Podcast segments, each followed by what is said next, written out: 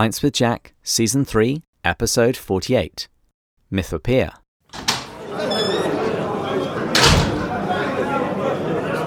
Good morning and welcome to Pints with Jack, a podcast where, normally, two enthusiastic C.S. Lewis amateurs get together, share a beverage, and discuss a work of C.S. Lewis.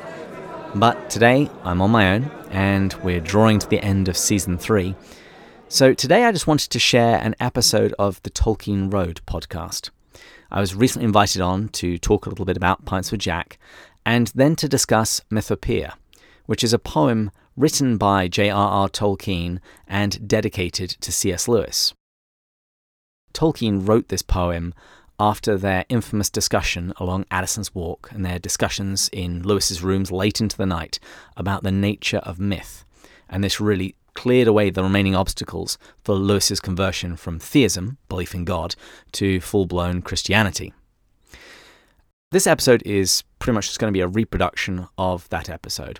But I did want to precede it by a couple of things. I wanted to give a little bit more of an introduction, and I then wanted to read the poem for those of you who haven't heard it before, and then just offer a few comments about it, because I think that will make more sense of some of the things that I say in the interview.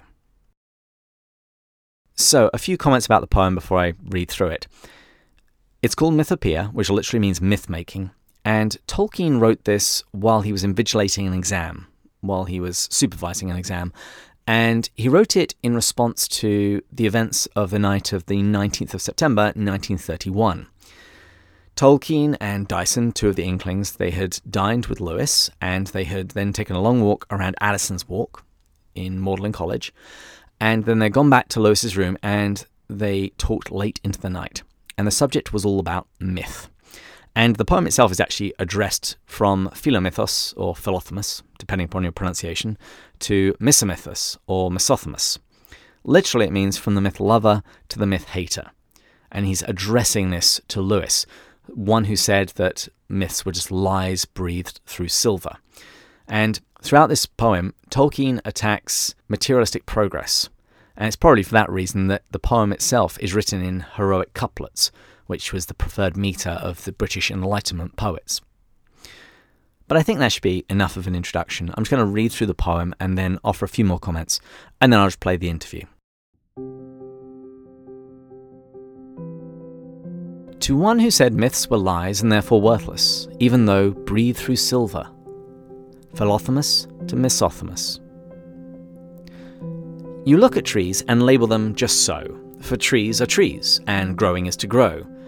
You walk the earth and tread with solemn pace one of the many minor globes of space.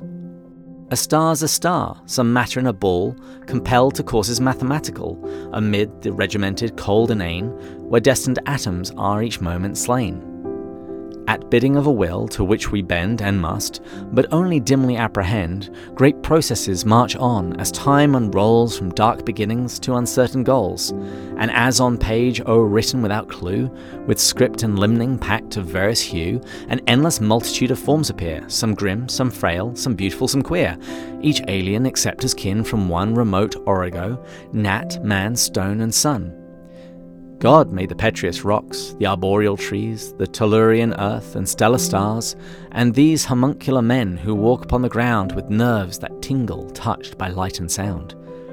The movements of the sea, the wind in the boughs, green grass, the large slow oddity of cows, thunder and lightning, birds that wheel and cry, slime crawling up from mud to live and die, these each are duly registered and print the brain's contortions with a separate dint. Yet trees are not trees until so named, and seen and never were so named, till those had been whose speech involuted breath unfurled, faint echo and dim picture of the world, but neither record nor photograph, being divination, judgment, and a laugh, response of those that felt a stir within by deep monition movements that were kin to life and death of trees, of beasts, of stars, free captives undermining shadowy bars, digging the foreknown from experience, and panning the vein of spirit out of sense. Great powers they slowly brought out of themselves, and looking backwards they beheld the elves that wrought on cunning forges in the mind, and light and dark on secret looms entwined. He sees no stars, who does not see them first, of living silver made that sudden burst to flame like flowers beneath an ancient song, whose very echo after music long has since pursued. There is no firmament, only a void, unless a jewel tent myth woven and elf patterned, and no earth, unless the mother's womb whence all have birth. The heart of man is not compound of lies, but draws some wisdom from the only wise, and still recalls him. Though now long estranged, man is not wholly lost nor wholly changed. Disgraced he may be, yet is not dethroned, and keeps the rags of lordship once he owned, his world dominion by creative act not his to worship the great artifact, man, subcreator, the refracted light through whom is splintered from a single white to many hues, and endlessly combined in living shapes that move from mind to mind. Though all the crannies of the world were filled with elves and goblins, though we dared to build gods in their houses out of dark and light, and sowed the seed of dragons, 'twas our right, used or misused. The right has not decayed, we make still by the law in which we're made. Yes, wish fulfillment dreams we spin to cheat our timid hearts and ugly fact defeat. Whence came the wish? And whence the power to dream? Or some things fair and others ugly deem? All wishes are not idle, nor in vain fulfillment we devise. For pain is pain, not for itself to be desired, but ill. Or else to strive or to subdue the will alike were graceless. And of evil this alone is deadly certain evil is. Blessed are the timid hearts that evil hate, that quail in its shadow, and yet shut the gate, that seek no parley, and in guarded room, though small and bait, upon a clumsy loom weave tissues gilded by the far off day, hoped and believed under shadow's sway. Blessed are the men of Noah's race that build their little arks, though frail and poorly filled, and steer through winds contrary towards a wraith, a rumour of a harbour guessed by faith. Blessed are the legend makers, with their rhyme of things not found within recorded time. It is not they that have forgot the night, or bid us flee to organized delight in lotus isles of economic bliss for swearing souls to gain a Circe kiss. And counterfeit at that, machine produced bogus seduction of the twice seduced. Such isles they saw afar, and ones more fair, and those that hear them yet may yet beware. They have seen death and ultimate defeat, yet they would not in despair retreat, but off to victory have turned the lyre and kindled hearts with legendary fire, illuminating now and dark hath been with light of suns as yet by no man seen. I would that I might with a minstrel sing and stir the unseen with a throbbing string I would be with the mariners of the deep that cut their slender planks on mountains steep and voyage upon a vague and wandering quest, for some have passed beyond the fabled west. I would with the beleaguered fools be told that keep an inner fastness where their gold, impure and scanty, yet they loyally bring to mint in image blurred of distant king, or in fantastic banners weave the sheen heraldic emblems of a lord unseen. I will not walk with your progressive apes, erect and sapient. Before them gapes the dark abyss, to which their progress tends if, by God's mercy, progress ever ends, and does not ceaselessly revolve the same unfruitful course with changing of a name. I will not treat your dusty path and flat, denoting this and that by this and that, your world immutable, wherein no part the little maker has with maker's art. I bow not yet before the iron crown, nor cast my own small golden sceptre down. In paradise, perchance the eye may stray from gazing upon everlasting day to see the day illumined and renew from mirrored truth the likeness of the true. Then, looking on the blessed land, twill see that all is as it is, and yet made free. Salvation changes not, nor yet destroys. Garden nor gardener, children nor their toys. Evil it will not see, for evil lies not in God's picture, but in crooked eyes, not in the source, but in malicious choice, and not in sound, but in tuneless voice. In paradise they look no more awry, and though they make anew, they make no lie. Be sure they still will make, not being dead, and poets shall have flames upon their head, and harps whereupon their faultless fingers fall. There each shall choose for ever from the all.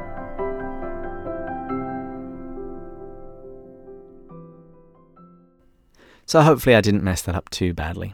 But just before I begin the interview, a few points about this poem. Uh, in the first stanza, Tolkien is making the point that you can't simply reduce the world to atoms. And he goes on in stanza 2 to say that the heavens declare the glory of God. Against the mechanical, naturalistic explanations of the world, Tolkien speaks about the unique nature of man and his ability to name and see beyond simple material things. And he begins to now hint at the importance of myth.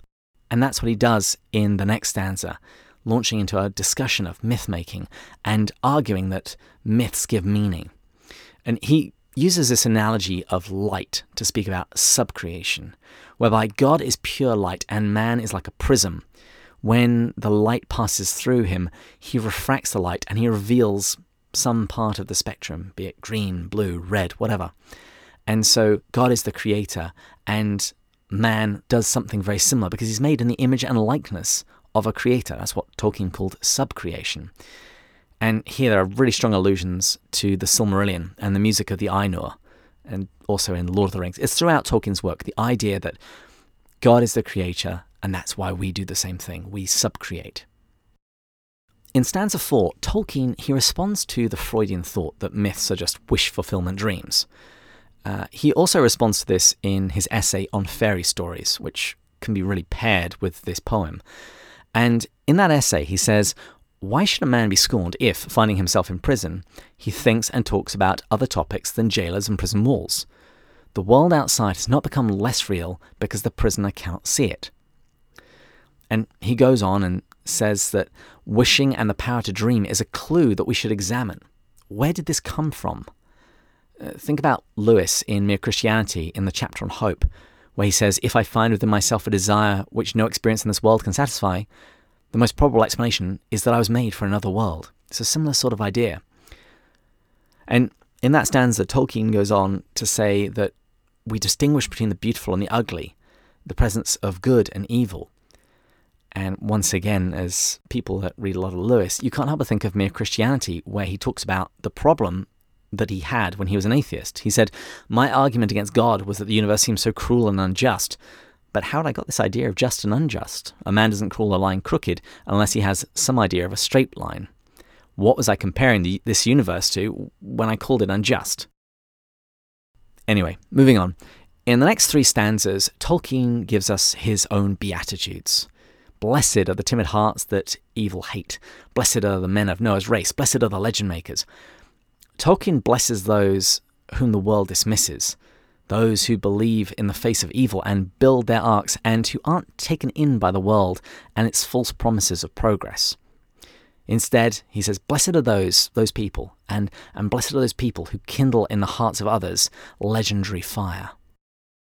And in the next couple of stanzas, Tolkien says that he's going to stand with those people. He's going to stand with the minstrels and the ark builders who are going to take their gold that they've received and turn it into the banner for the unseen king. In stanza 9, Tolkien says that he's not going to walk with your progressive apes. And this idea of myth of progress, this is something that Lewis also rails against throughout his writings. In The Abolition of Man, The Hideous Strength, Mere Christianity, Narnia, everywhere. Just because something's new doesn't make it necessarily better. Sometimes we need to go back and fix some mistakes. Tolkien says he's not going to walk down this modernist path into a world without whimsy, a world of meaningless blind determinism. He says he's not going to bow before the Iron Crown, which is very reminiscent of Morgoth and the Silmarils. And he says he refuses to cast down his own small golden scepter, his dignity as someone made in the image and likeness of God, with a kingly calling to subcreate.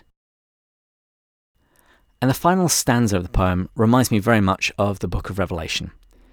He speaks about paradise when everything is illuminated and we will no longer see through a mirror dimly.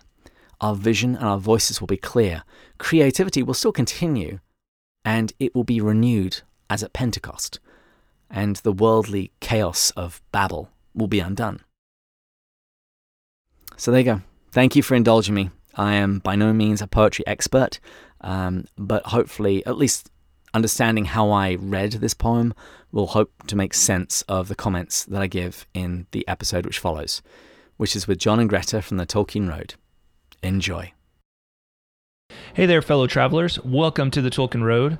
On this episode of the Tolkien Road, we'll be talking with David Bates of the Pints with Jack podcast about C.S. Lewis, his friendship with Tolkien, and the poem Mythopoeia, which captures a pivotal moment in both of their lives. Thanks to our newest patrons, Eric S. and Joey S. Please support us on Patreon. Head on over to patreon.com slash Tolkien Road to learn more. And now, without further ado, here's our conversation with David Bates. David, welcome to the show. It's wonderful to talk to you guys again. All right. Well, um, we're, we have David here today to talk to us about um, C.S. Lewis. And uh, David is the host of the Pints with Jack podcast. Um, as I've mentioned before on the Tolkien Road, C.S. Lewis was my first literary love. And he played a huge role in my becoming a Christian way back when I was a kid. I'm still mesmerized by his rhetorical power. I recently reread his essay collection, The Weight of Glory, and remembered the strange effect it had on my soul a, uh, a long time ago. He was able to evoke within me a spiritual vision of heavenly things, high mindedness in the best sense, a deep sense of both hope and moral responsibility. It's rare that a writer can do both with such extraordinary power.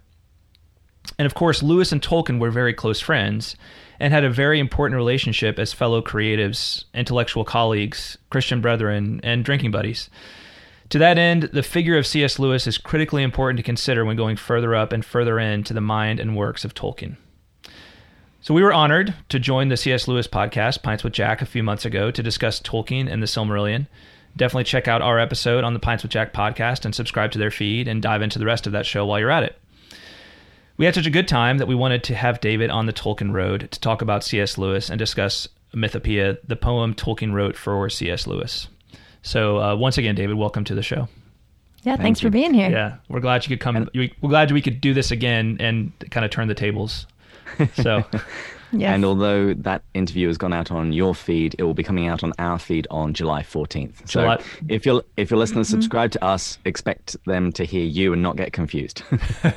yeah, so I think this one will so today is what the 11th as we record, so this one is going to come out on our feed on the 13th. So this is uh it's kind of funny because we recorded that that the 14th one first on the Pints with Jack, but this one might come out a day earlier. So uh, you're much you're much better prepared and ahead of your game than we are than we tend to be. So uh, that that's that's why that all worked out. Yeah. So David, tell us about yourself. Well, as your listeners will be able to tell from my delightful accent, I am not from the United States. I was born and raised in England, although I started working for a US company in 2008. Uh, they were a software engineering software company. And I've lived in Washington, D.C., Seattle, and San Diego. And by day, I'm a mild mannered software engineer. And by night, I'm co host of the C.S. Lewis podcast, Pints with Jack.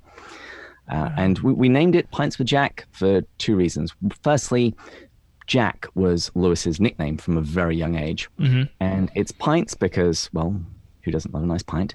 Uh, but also, Lewis was very often to be found in the Eagle and Child pub in Oxford, talking about theology, philosophy, uh, uh, Christianity, as well as university politics. Yeah.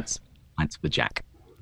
Very gotcha. Cool. Uh, yeah, I'm glad you mentioned the the Jack thing because I didn't I didn't necessarily think to ask about that specifically, although because I already I knew, but I'm willing to bet a lot of people don't know that, right? That don't know that's where that, that name comes from. So it's um, thank you for clarifying that particular item. Well, I, in the days before COVID, I used to go around and give talks on scripture, church history, and often C.S. Lewis. And on my first C.S. Lewis talk, I didn't explain that. So at the question and answer at the end, somebody was very confused because they thought I was talking about two different people because occasionally I'll speak about C.S. Lewis and then sometimes about this Jack person. Oh gosh, so funny. well, funny. it's kind of it's kind of like um, how Tolkien was known as Ronald by so many people, and but no one would think, no one in the wider world would think to call him Ronald, right? Or yeah. any one of his other uh, first name, you know, one of his other names. He's Tolkien to everybody, uh, or J.R.R. Tolkien, kind of like C.S. Lewis. Nobody really knows what the C.S. stands for. It's you know, and and you know, it, unless you've taken the time and you wouldn't definitely wouldn't know that was his nickname unless you've you know done your research beforehand well so how did you first discover lewis so I was introduced to the Chronicles of Narnia at a very young age yeah. by my mother and my sister. Uh, They were used as bribery to get me to stay in the bath because I was a little boy and therefore not a fan of washing. Uh, and they were also used as a reward for me brushing my teeth, getting my pajamas on, and getting into bed on time. So I had a very early exposure, and then that was aided by, I think I must have been about eight at the time. The BBC started producing adaptations of the first few Chronicles of Narnia in all of their low budget glory. Uh, and so I was a real Narnian fanatic. And I I actually have a, a picture of me with my big plastic toy lion, who I inevitably called Aslan as, mm-hmm. as a, as a small child. So I was I was definitely a huge Narnia fan early on, mm-hmm. but I don't really remember touching Narnia after about the age of eleven or twelve. Okay. Um, okay. But then in my mid 20s, I had a big conversion of heart and I threw myself into the life of my local church. Mm-hmm. And my small group leaders, they were teaching a drug awareness course to other parents. I think it was for about a month or so. And so they asked me to look after their kids while they were telling other people how to raise theirs. uh, and so I was looking after four children immediately. The foreshadowing was there. uh, later, they would actually add a fifth, who's my godson, Johnny. Oh, Uh, awesome. But I had four children to look after, and I'm a guy in his early 20s, and I don't know quite how to do this. So I just did what my mother did. I used the Chronicles of Narnia as bribery. If they changed into their pajamas, if they brushed their teeth, if they were in bed on time, I would read them a chapter of The Lion, the Witch, and the Wardrobe with voices because that is the only way that reading should ever be done out loud. Amen. Can we get a, can we get a uh, sample recording of that at some point?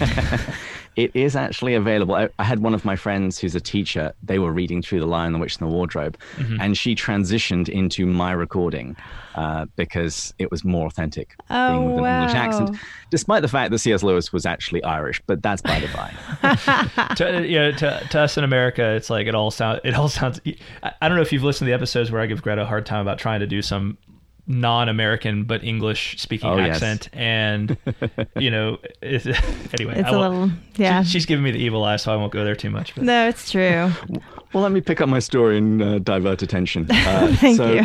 the babysitting came to an end, but over the course of that month or so, I it had really reinvigorated my love for Narnia. So I then just went out, bought the complete set, and read them all in about a week and a half. And I, it was then that I found out that oh, C.S. Lewis wrote other books other than the Chronicles of Narnia. So I got another set. I think it was Mere Christianity, The Problem of Pain, The Great Divorce, and the Screwtape Letters. And so then I started reading Lewis's other works, and that just carried on. It just continued. Yeah, Awesome. wow. So how uh, how many years ago was that when you kind of dove into um, the like the went deeper? That was probably about 15 years ago Okay. when I started getting into Lewis's non Narnian works. Yeah. So it's just been devouring since then. Well, sort of. It's Yeah. sort of been devouring. A lot of people are surprised at some of the C.S. Lewis works I haven't read. And part of it is because I'm just trying to pace them out. Mm-hmm. Mm-hmm. I didn't just want to read all of them in a very compressed period of time. So, for example, this season on Pints with Jack, we've been reading through Till We Have Faces. Yeah. And I hadn't read that before. Yeah. And I mm-hmm. purposefully hadn't read it before for, well, for two reasons. One, so I could read it live, so to speak, on the show over the season. Uh, but also, several people have told me it was one of his harder books, and I was a little bit scared. yeah. And reading slowly through some of Lewis's harder works, it, it really yields good fruit because you don't just rush through and just you're looking for a story. And I Right. think that book in particular, that's why a lot of people are disappointed when they read Till We Have Faces because they're just expecting another Narnia. Mm-hmm. And it's a very different kind of book. Whereas when you mm-hmm. only get to read a chapter a week, you have to really sit and mull over it. Yes. Yeah. Well, so what what is it that you love about Lewis? Like, how would you? Um, that's like asking me what I love about Tolkien. I try to say a few words and then I just kind of start gushing and blubbering. Um, I'm sure you kind of feel the same way. But wh- how what would you say you really love about uh, Lewis? Well, obviously, there is a lot. I mean, first and foremost, the guy can write. Yes. And you wouldn't expect J.R.R. Tolkien to hang around with someone who didn't have a way with words. It's true. I think probably one of Lewis's great strengths is his versatility, particularly when it comes to different genres. He's written apologetics, fairy tales, science fiction, essays, autobiographies, poetry, anthologies, and that's even aside from his day job which was uh, his academic his academic work of literary criticism. Mm-hmm. Uh, I often joke, you might say he's a jack of all genres. nice. Thank you for pretending Yes. to laugh. No, that was good. That's good. Yeah. And I, I think just finally, Lewis is just very pithy, witty, and he's very quotable. Mm-hmm. Um, mm. but unfortunately, because of that, a lot of quotes get attributed to him, which aren't actually him. And you see them shared a lot on the internet, and they are the bane of my existence. Well, but it's also good podcast fodder, right? You know. Oh, Did he actually say this, right? You know. Mm. And it also means whenever I'm in a bad mood, I just go onto Twitter, I go to the hashtag, hashtag search, type in C.S. Lewis, and then I can spend 10 minutes just going through everyone's post saying, he didn't say that. He Nice. didn't say that. That's awesome. so, what's your favorite? Um, what's your favorite fiction work by Lewis? Th- This this kind of isn't fair. It, it, it's sort of like asking a parent for their favorite child. You do have a correct answer. You know what the truth is, but you just feel bad for the ones that you leave out. I tell my Um, kids it depends on the day when they ask me who they're and sometimes it depends on the, the hour or the minute of the day. so it could yeah. be that, you know, Lewis's uh, collection is, is so wide, it could very well be the same for you. I don't know. Yeah, well, I mean, sometimes it kind of depends on how much work you want to do because some some mm. books you can just uh, just wallow in like a warm bath, and other Yeah. ones make you do a mm. little bit more work. Mm-hmm. Um, I think probably my favorite fictional work of his is The Great Divorce. Uh, it's basically his mm-hmm. version of Dante's Divine Comedy, Yeah. where he visits hell, Yeah. purgatory, and mm-hmm. heaven. But this past season of doing Till We Have Faces, a, a retelling of the Cupid and Psyche myth, that has come very close, very close to displacing it. Wow. Uh, and uh, even then, at the same time, how can I just not say the Chronicles of Narnia? Right, because you know, right, they were my first introduction. They have a very special place in my heart. Yeah. And and and on that one in particular, when I've given talks on Lewis, almost always one of the questions is, I haven't read any of his stuff before. Where should I begin? And I will suggest to people the Chronicles of Narnia, and sometimes they'll screw up their face at the mention of a children's book. And I I really try and drive home the point that uh, one, this is incredible literature, period. And I'll, I'll quote Lewis himself. He said that no book that's really worth reading at the age of 10, if, if it's not worth reading then, it's not worth reading at any time. Interesting. Yeah. Huh. Yeah. Uh, I want to ask a quick question just related to the Chronicles. Because, I mean, there's how many books? There's Seven. Seven. Seven. Does that include Magician's Nephew or is Magician's Nephew? Mm-hmm. It is. Okay. So, do you, and this might not be a fair question either, but would you say that you love all those books equally or there are a couple standouts? And I'm only asking because I didn't make it through the whole series. I. I know I'm embarrassed to say that, but it's true.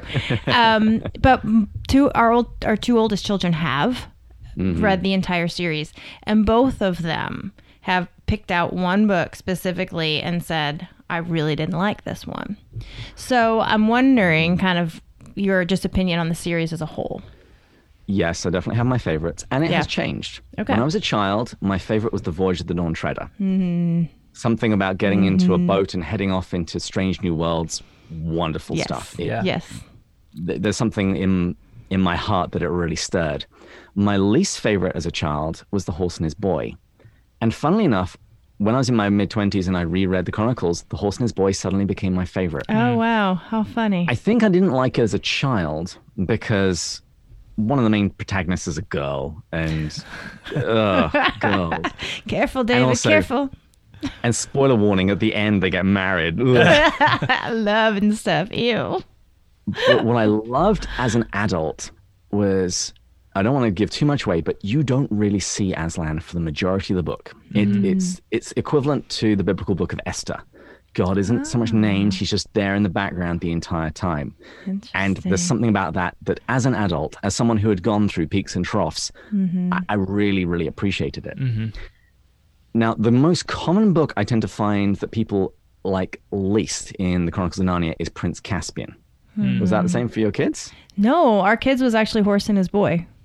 R- Ah, okay. Yeah. So maybe, maybe it's the girl thing. Uh, but Maybe yeah, they get married at the end.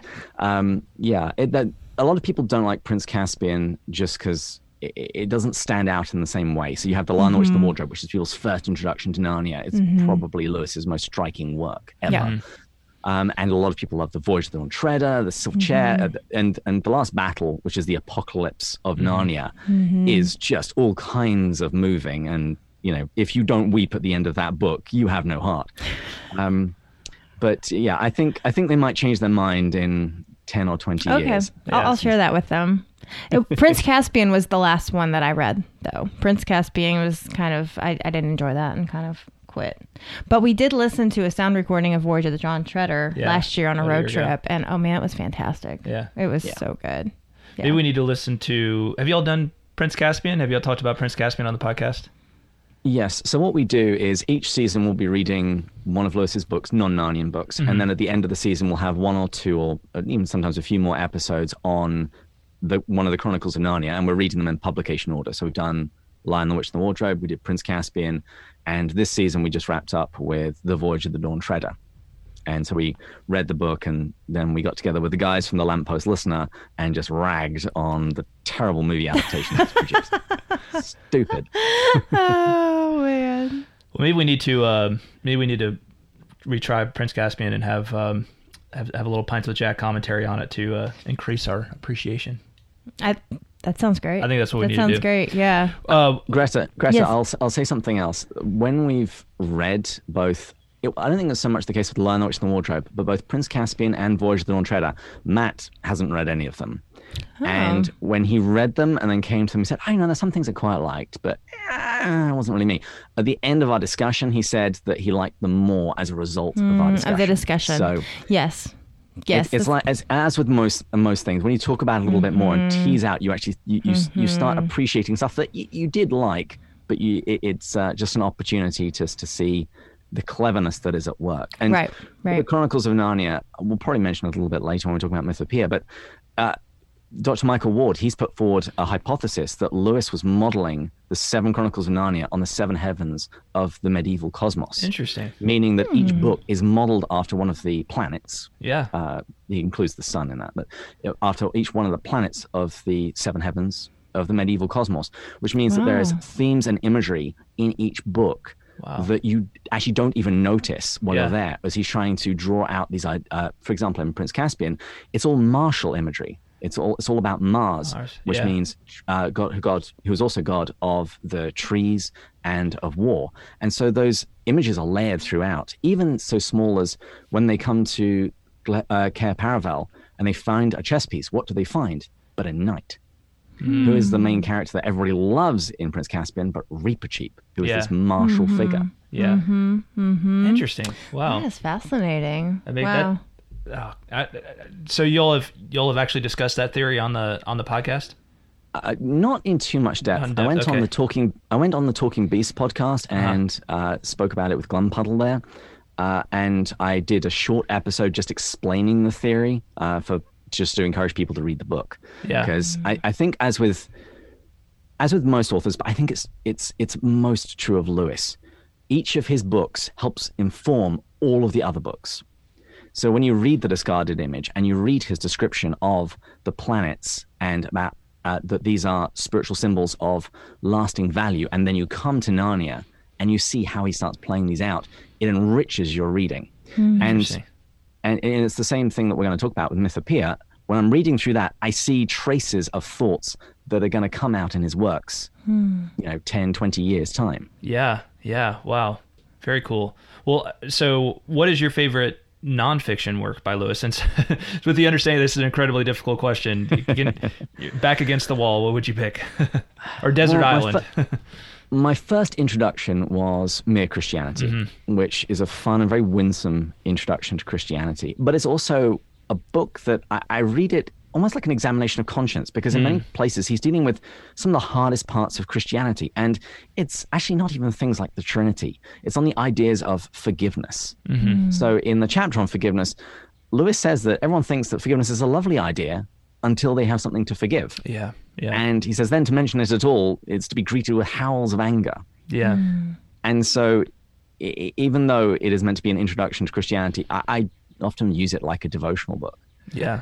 Um, so that was my first introduction. I think probably my other honorable mention would be The Four Loves, mm-hmm. which is a discussion of the different kinds of love. Because in English, we just have one word love. You know, I love my wife, I love hot dogs, uh, I love my car. These, All of these things are very different. Yes. Mm-hmm.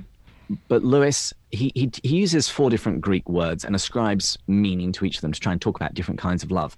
And he talks about the, the love of pets, the love of country, and then he's specifically focusing on the love of family. So between parents and children and siblings, the love of friendship, uh, romantic love, and then finally divine love. And he then makes this point, which after you've read it, you then start seeing it in all of his other books everywhere. And it's the idea that when we make our natural loves, love of family, friends, romance, when we love those things often disproportionately and in a disordered way. And when we do that, those lesser loves, when we make them gods, they become demons. And you then suddenly see this idea shot Yeah. through in all of his works. Yeah, this just brings back to me like I, you know, um, I, I I mean I've read a good a good bit of his stuff over the years, um, and and like I said in the introduction, reading the Weight of Glory last year for me after it had been years since I'd really you know been deep into anything into C.S. Lewis. Um, it just reminded me like why I was so captivated by him in the first place. You know, just so much uh, just such just such incredible insight but it's always a um it's always a very like consoling and challenging insight you know it consoling and challenging. Like it it makes you want to be better but it but at the same time it, it just it fills it fills you with hope at the same time too. And it, and it's so it's it has this just remarkable spiritual power. Like so, so so many of so many of his works have this remarkable spiritual power. You know you mentioned the great divorce is your is a fiction work. Reminded me of I I really I've been saying for years I need to go back and read that again because it's been years and I was not Catholic when I read it as a as a uh, teenager, so I, I think I'd have a much more, deeper appreciation for it now than I than I would have. We have um, a copy of it. yeah I know yeah, And it just talking to David is reminding me. I know it's Yeah. good. I'd never read. it. I read it last year for my book club, and Mm-hmm. um, I, I'd never read it before, but it's it's the top of my list now too. yeah Um, It- yeah, it's just- fascinating. In that book, he presents so very clearly that we are morally insane. I know. It's, Yeah. Yes. that, that we have heaven presented to us and we choose to turn our back Mm-hmm. because we don't want to get rid of our hellish souvenirs. yeah Mm-hmm. yeah.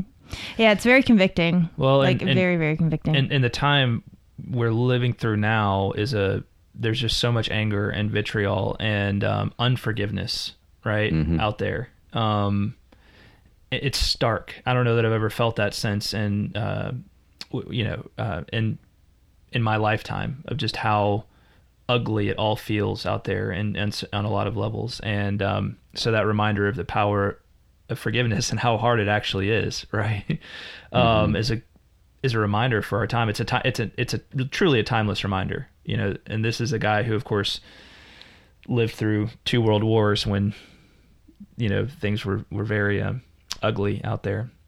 And that Uh, was one of his great strengths. That i- If, if something is not eternal, it is eternally out of date. That And that's one of the reasons why his writings just last. yeah. S- speaking of uh, s- s- speaking of very uh, good quotes, um, what's your favorite quote from a man who has probably hundreds of, of great quotes? Yes, uh, I actually try and do several on our Instagram feed each week at Pints with Jack. Uh, I'm just trying to drown out all of the incorrect quotations just by showing there's so many more legitimate ones that are fantastic. So I always provide citations. Um, you mentioned the weight of glory, and you you said in advance that you'd want me to uh, give a couple of my favorite quotations. So I I pulled out one from the weight of glory. Awesome. Lewis says, if we consider the unblushing promises of reward and staggering nature of the rewards promised in the Gospels, it would seem that our Lord finds our desires not too strong, but too weak. We are half hearted creatures fooling around with drink and sex and ambition when infinite joy is offered us. Like an ignorant child who wants to go on playing, like an ignorant child who wants to go on making mud pies in a slum because he cannot imagine what is meant by the offer of a holiday by the sea. We are far too easily pleased. Boom. Woo. Yeah, that's such a good one. I I I remember reading that for the first time uh, years ago, and just you know you're your mind is just kind of like, whoa, like this is this man is so profound and wise. Um, and, and and this is from his sermons and his, Right. his essays as well. These aren't even his main books. Uh, I mean, Pints with Jack is going to carry. I literally have mapped out the next fifteen seasons, and we're still not even close to the end. wow. I mean, one, one of the other my the other contender that I was going to suggest was from On Stories, and Lewis. When he's explaining why we tell stories, and he says, "Since it's so likely that children will meet cruel enemies, let them at least have heard of brave knights and heroic courage." awesome. That gives me chills. Um, I- I remember uh, we and we need to move on. We got a, we still have a lot to talk about, but uh, one final thought um, because you mentioned on stories, and of course Tolkien has on fairy stories. But I remember several years ago reading an experiment in criticism by C.S. Lewis, and you think that there would be like this. Oh, this must be a real like academic snore fest, you know? And I remember reading that and being like, this is just as awesome as all the other things I've ever read by. There's so much like, it- like even his even his more academic like criticism had this same sort of power to it. I mean, it truly is. It, it's it's it's some kind of divine gift that that he was granted. You know, And a- actually, there's a book that's just come out by Joe Root and Mark Neal. Uh, I think it's called The Forgotten Lewis, something like that. Mm-hmm. And they're basically going through his lesser known works that people mm. often don't read. Yeah. So someone that would say that they're a C.S. Lewis fan has probably read Mere Christianity, Problem of Pain, Chronicles of Narnia, but they might not have read The Discarded Image and Experiment in Criticism or any of his poetry. Mm-hmm. Hmm. man, so much so much good stuff. I feel like I need to just devote a year to C.S. Lewis. So Or more.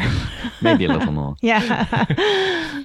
All right. Well, um, so uh, g- give us a kind of a brief, yeah, a, a brief uh, history of how Pints with Jack got started. Well, I think it was back in 2017. I had been saying for a while that I wanted to start a C.S. Lewis reading group. I'd been enjoying re- Lewis's books, and, but I just wanted to talk about them more. And then one day I was at a party in San Diego and I met Matt.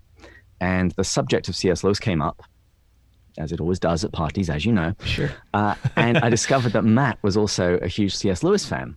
And so we decided that even if it was just the two of us, uh, we now had enough for a discussion group. Yeah. If yeah. it was the 2 of us with a cup of coffee or a pint, we, we had our discussion group. And I just put up, up a message on Facebook saying when we were meeting, the name of the coffee shop, which chapters of Mere Christianity we were going to be discussing. And people just started showing up, which was a delightful surprise. However, then two things happened. One, at the end of the meetings, Matt and I would talk, and we always feel like we had so much more to say. You know, we had to discuss six chapters there. I wanted like an hour on each. Hmm. And also, we had messages from people outside of San Diego asking us if they could Skype in so they could hmm. join in the conversation. And that was going to be a logistical nightmare. So, in the end, we decided that we were going to solve both of these issues by starting a podcast because it, would allow people from other parts of the country and the world to join in the virtual discussion. And it would also give us more time to dig into the works a little bit more deeply. Mm-hmm. Sure. Mm-hmm. Yeah. And so we started a podcast. We initially, we originally named it The Eagle and Child after mm-hmm. the Oxford pub. Uh, and uh, that's where Lewis and the Inklings would meet on Tuesday mornings for a more informal uh, chit chat. And that's actually why our podcast comes out on Tuesday mornings, because that's when Lewis goes Oh, to nice. the Eagle. Oh, I love that. Cool. But when we decided to uh, put more time and effort into the podcast, when we when we had tested ourselves and found that we were enjoying this and we wanted to invest more time and energy into it, we went looking for a domain name and we couldn't find a good one that made use of the eagle and child. So we decided to make use of the handle that I had chosen for Twitter, which was just called Pints with Jack. Ah. And so that's when the name changed. And uh, three years later, we're still going strong. Uh, and uh, we just repeatedly emphasize that we are not experts, we are amateurs. Yeah. A- And that's good because the word amateur, I'm sure Tolkien would uh, point out, comes from the French and the Italian, meaning the one who loves.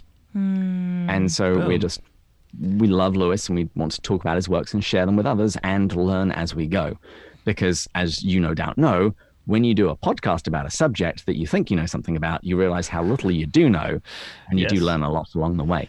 Yeah. Well, True that's that, that yeah. is a uh, that is something I did not know that that what the true meaning of the word amateur is, and but like that makes total sense. Like that's exactly, I guess, how I describe myself uh, with it, when it comes to Tolkien. Right? I'm just someone who loves Tolkien. I de- I certainly do not consider myself an expert, but someone who just wants to continually learn more and more. And um, so, and maybe the world would be a better place if there were more true amateurs, right? instead of, instead of so many people who would be. fancy themselves experts. So, Oh yeah. um, are we ever really an expert True. in anything? Um, okay, so um, tell us briefly about the journey you've been on pints on for pints with Jack, and what works have you covered, and um, what's next? So we began in true professional style by the two of us in my room balancing cheap microphones on an ironing board. Uh, and I, I was living with my friends at the That's, time. that's slightly They better had- in our beginning, definitely. So, That's true. That's true. Well, to, to compound things, I was also living with my friends at the time, and they had two dogs and uh, a small child. So that really honed my editing skills, you know, being able to get rid of the screams and the barks. And uh, yeah, over the three years, we generally post once a week, like I said, on Tuesday mornings, because that's when the Inklings met. And during COVID, we've increased the number of posts just because everyone's home. You know, Sure. we're just giving them something else to listen to. And so then we uh, we then uh, published those on Thursdays, which was the night when the Inklings would gather in Lewis's rooms in Magdalen and then really get stuck into the texts. ah, And we group our episodes into seasons, mm-hmm. and over each season, we work through that book in small chunks, usually a chapter, sometimes two chapters at a time. And we've gone through Mere Christianity, The Great Divorce, and Till We Have Faces. And as I mentioned before, each season we will tackle another one of the Chronicles of Narnia. And so we are now drawing to the end of season three. Uh, I'm getting married in two weeks. Yay. So we're taking a few weeks off, and then we'll be back again doing the Screwtape Letters. And at the end of that season, we'll be doing the Silver Chair. wow. nice. And we'll then also occasionally have guests on like yourselves, uh, particularly during Tolkien Month. And we'll have other authors and illustrators. We had Lena Maslow. She produced this beautiful book on uh, the life of C.S. Lewis for children. And uh, I, I was interviewing Joseph Loconte, who was the author of uh, A Hobbit, A Wardrobe, and a Great War. So I was interviewing him last night. I think it'll come out just after your interview. And um, his book is currently being turned into a documentary. Uh, Oh, wow. hopefully be out next year. Neato. Very interesting. Very cool. Yeah. All right. Um, so, for someone who knows nothing about C.S. Lewis, why should they care? So, if you're you, you're kind of with somebody meeting them for the first time, they don't know anything about you or your or they know you, but maybe not about your podcast. You tell them you're doing a C.S. Lewis podcast. Like, tell what would you tell them why they need to care about C.S. Lewis? Well, first of all, I'd question whether we should be friends at all if they Right? haven't listened to my Mm-hmm. podcast and don't love C.S. Lewis. Um, No. why read C.S. Lewis? Um, aside from being one of the greatest authors of the 20th century, Hmm. um, I mean, for your listeners, I would say that if you love someone, you automatically care about their friends. So if you're listening to this podcast, chances are you love Tolkien. And if you love Tolkien, you should care about one of his greatest, closest friends. And, and even further than that, if for no other reason than you should care about Lewis, you have Lewis to thank for The Lord of the Rings and The Silmarillion. Because he was, for the longest time, Tolkien's only fan. Yeah. You know, the, the, the two of them began deepening their friendship when Tolkien gave Lewis an early draft of Beren and Luthien. Mm-hmm. And over time, that thing evolved uh, into the Inklings. Uh, but the, also just their personal relationship. And I particularly remember reading about when Tolkien was writing Lord of the Rings, The New Hobbit. He got a certain amount of the way through and he just got stuck. Yes. He just didn't know. He said, I'm just getting bored. I don't know what to do. And it was Lewis who helped him out, saying that the thing that make that makes the hobbits so great is when they're put in non-hobbit like environments. And what he had written in The New Hobbit up until that point was where they encounter this rider along the road, but it's a white rider, it's Gandalf. Hmm. And that was when Tolkien then changed it to this dark rider. And he suddenly, he, he said then the story just started writing itself. Whoa. Oh, wow. I didn't know that. That's A- cool. And Lewis was, and, and Tolkien was very vocal about his debt to Lewis. He he wrote to the the Tolkien Society of America. He says, "I have this unpayable debt to Lewis,". Hmm. A- and he said, for a long time he was he was my only audience. And he said, if it wasn't for him, the Lord of Ring, Lord, yeah. and he said, if it wasn't for him, the Lord of the Rings just wouldn't exist. Yeah. Whoa. Yeah. Whoa. Yeah, it, I mean, truly, what an incredible friendship, right? That these two, you know, titans of 20th century um, literature, 20th century thought were such close friends and had such a huge impact on one another.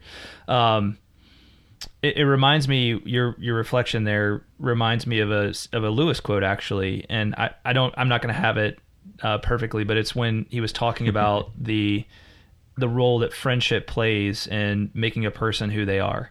And when a mm-hmm. when a and, and he's I think it, I think it was after someone was it Charles Williams had died or Quite um, likely. That moved him greatly. yeah, and uh, and Lewis reflected and said like we're no longer who I, I'm no longer who I was right before mm-hmm. when when Charles was here right? And and and he kind of reflects on the role that Tolkien plays in his life and the role he plays in Tolkien's life and you know the role that they played in Charles' life and Charles played in their lives. And and it's just a very beautiful. I don't know if you have it at hand or if it's one of those you have memorized, but uh, he, it, he it's talks about Go he talks about it in he talks about it in his letters, uh, but in his works he specifically talks about it in the Four Loves Mm-hmm. uh, when he says that romance is one to one. Lovers look at each other, but friends are side by side. They're looking at Mm. a common thing, and he says that friendship invites more people because different friends bring out different aspects of each other. Mm-hmm. And there he says that uh, now that Charles is gone, you know, my, my understanding of, of Ronald is, has also changed because he could draw something out of him that I can't. Yeah. Yeah. Yeah. Wow.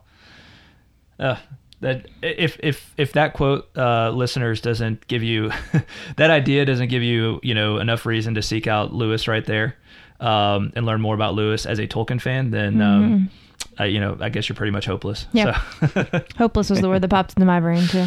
Beautiful. All right. So, um, just and we're about to dive into Mythopoeia, but I wanted to ask one last question on uh, just general C.S. Lewis things. What are some of the exciting things happening in C.S. Lewis fandom right now? So, it, as you know, like with Tolkien, we're all way like, oh my gosh, we're going to do this big TV show on the Second Age and everything coming soon, right? Um, what's going on in the world of, of being a C.S. Lewis fan right now? Well, I think it's O- fair Other to than say, the greatness of the Pints with Jack podcast, obviously. Oh, thank you. Oh, no, that was one, that was going to be my answer. I'm done. Right. Well, I think it's fair to say that Lewis is more popular today than he was even when he was alive. Wow. And his works are becoming increasingly available, as well as aids to help understand him. You know, you have annot- annotated editions coming out. I mentioned the Jerry Root Mark Neal book. Ah, and it was it was the neglected C.S. Lewis. That's for okay. his works that people don't often read, but are mm. nevertheless fantastic. Uh, I think the other thing that's really wonderful about the C.S. Lewis fandom at the moment, and I think this is probably true for the Tolkien fandom as well, is that the new generation of fans is a lovely mix of scholars and amateurs. Mm-hmm. Mm-hmm. Podcasts proliferate. Yeah, In the C.S. Lewis world, we've got Talking Beasts, focuses on Narnia, all about Jack, which is everything happening in the C.S. Lewis world, whether it's academia or popular works. The Lamppost Listener, further up, further in, going through the Chronicles of Narnia. Brian McGreevy's podcast, where he's going through the Screwtape letters. There's just a lot of activity, mm-hmm. and it's really quite delightful. At the end of last year, we went to a C.S. Lewis symposium, and we got to meet a lot of the people who do podcasts and who've given mm. talks, and lots of wonderful friendships have come out of that and collaborations. So in this season, after we had read The Voyage of the Dawn Treader, we got together with the Lamppost Listener guys, and we did a crossover on uh, on their podcast. So we did a two parter. So first part was on ours, second part was on theirs. And so I think there's just there's wonderful creativity, and it's this this dynamism, uh, this creative community is what the Inklings were about.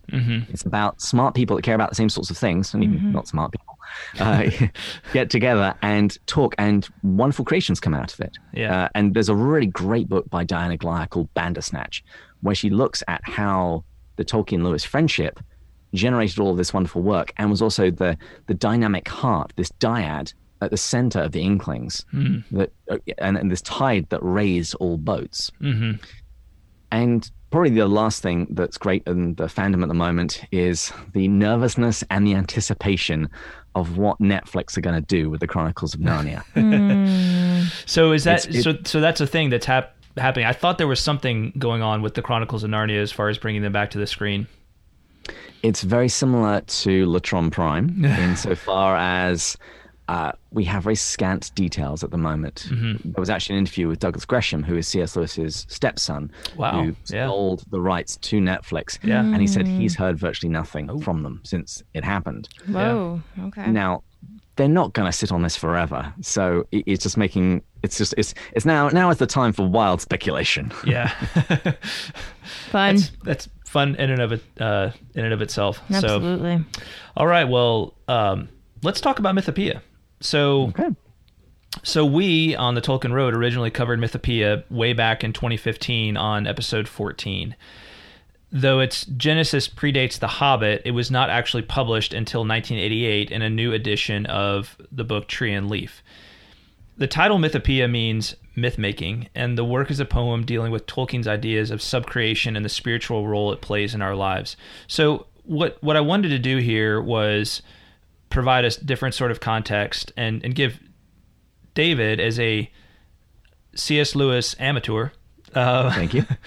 C.S. Lewis amateur a, um, a a chance to read Mythopoeia, I believe, for the first time, That's and correct. offer his own thoughts on this poem because it, it, I didn't fit this quite in there quite yet, but Mythopoeia was written by Tolkien for C.S. Lewis. It reflects a very important conversation that he had with C.S. Lewis in uh, in, in the early 30s. Um, there's actually a more precise date.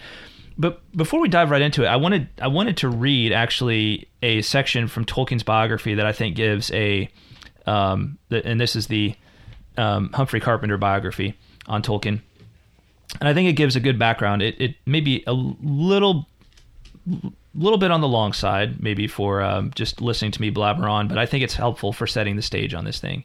It's actually from the chapter Your called listeners are Tol- your listeners are Tolkien fans. They're okay with things being long. Get over it. That's right. Um, so um, this is actually from the chapter called Jack. So uh, now you know now you know Tolkien reader of this biography why this chapter is called Jack. All right. In Surprised by Joy, Lewis wrote that friendship with Tolkien marked the breakdown of two old prejudices. At my first coming into the world, I had been implicitly warned never to trust a papist, and at my first coming into the English faculty, explicitly, never to trust a philologist. Tolkien was both. Soon after the second prejudice had been overcome, the friendship moved into the area of the first. Lewis, the son of a Belfast solicitor, had been brought up as an Ulster Protestant. During adolescence, he had professed agnosticism. Or rather, he had discovered that for him the greatest delight was to be found not in Christianity but in pagan mythologies.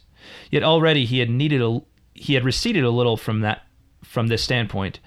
During the middle 1920s, after taking a first class in the English school and earlier a double first class in classics, and while making a precarious living as a tutor, he had arrived at what he called his new look, the belief that the Christian myth conveys as much truth as most men can comprehend.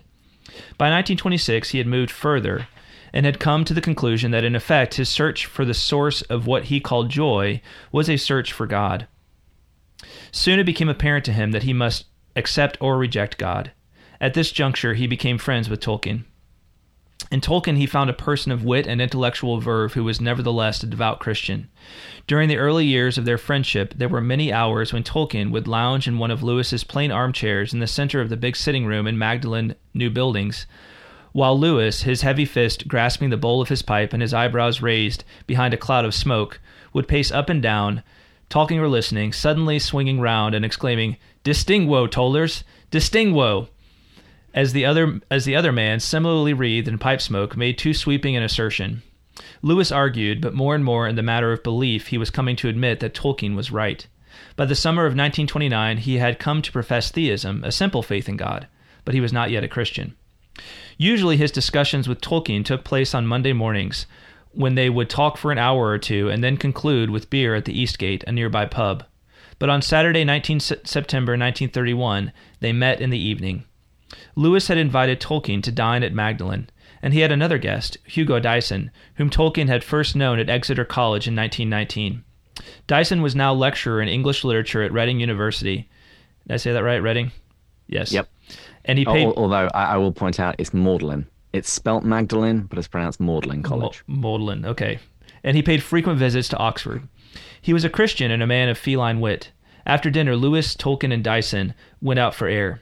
It was a blustery night, but they strolled along Addison's Walk, discussing the purpose of myth. Lewis, though now a believer in God, could not yet understand the function of Christ in Christianity, could not perceive the meaning of the crucifixion and resurrection. He declared that he had to understand the purpose of these events.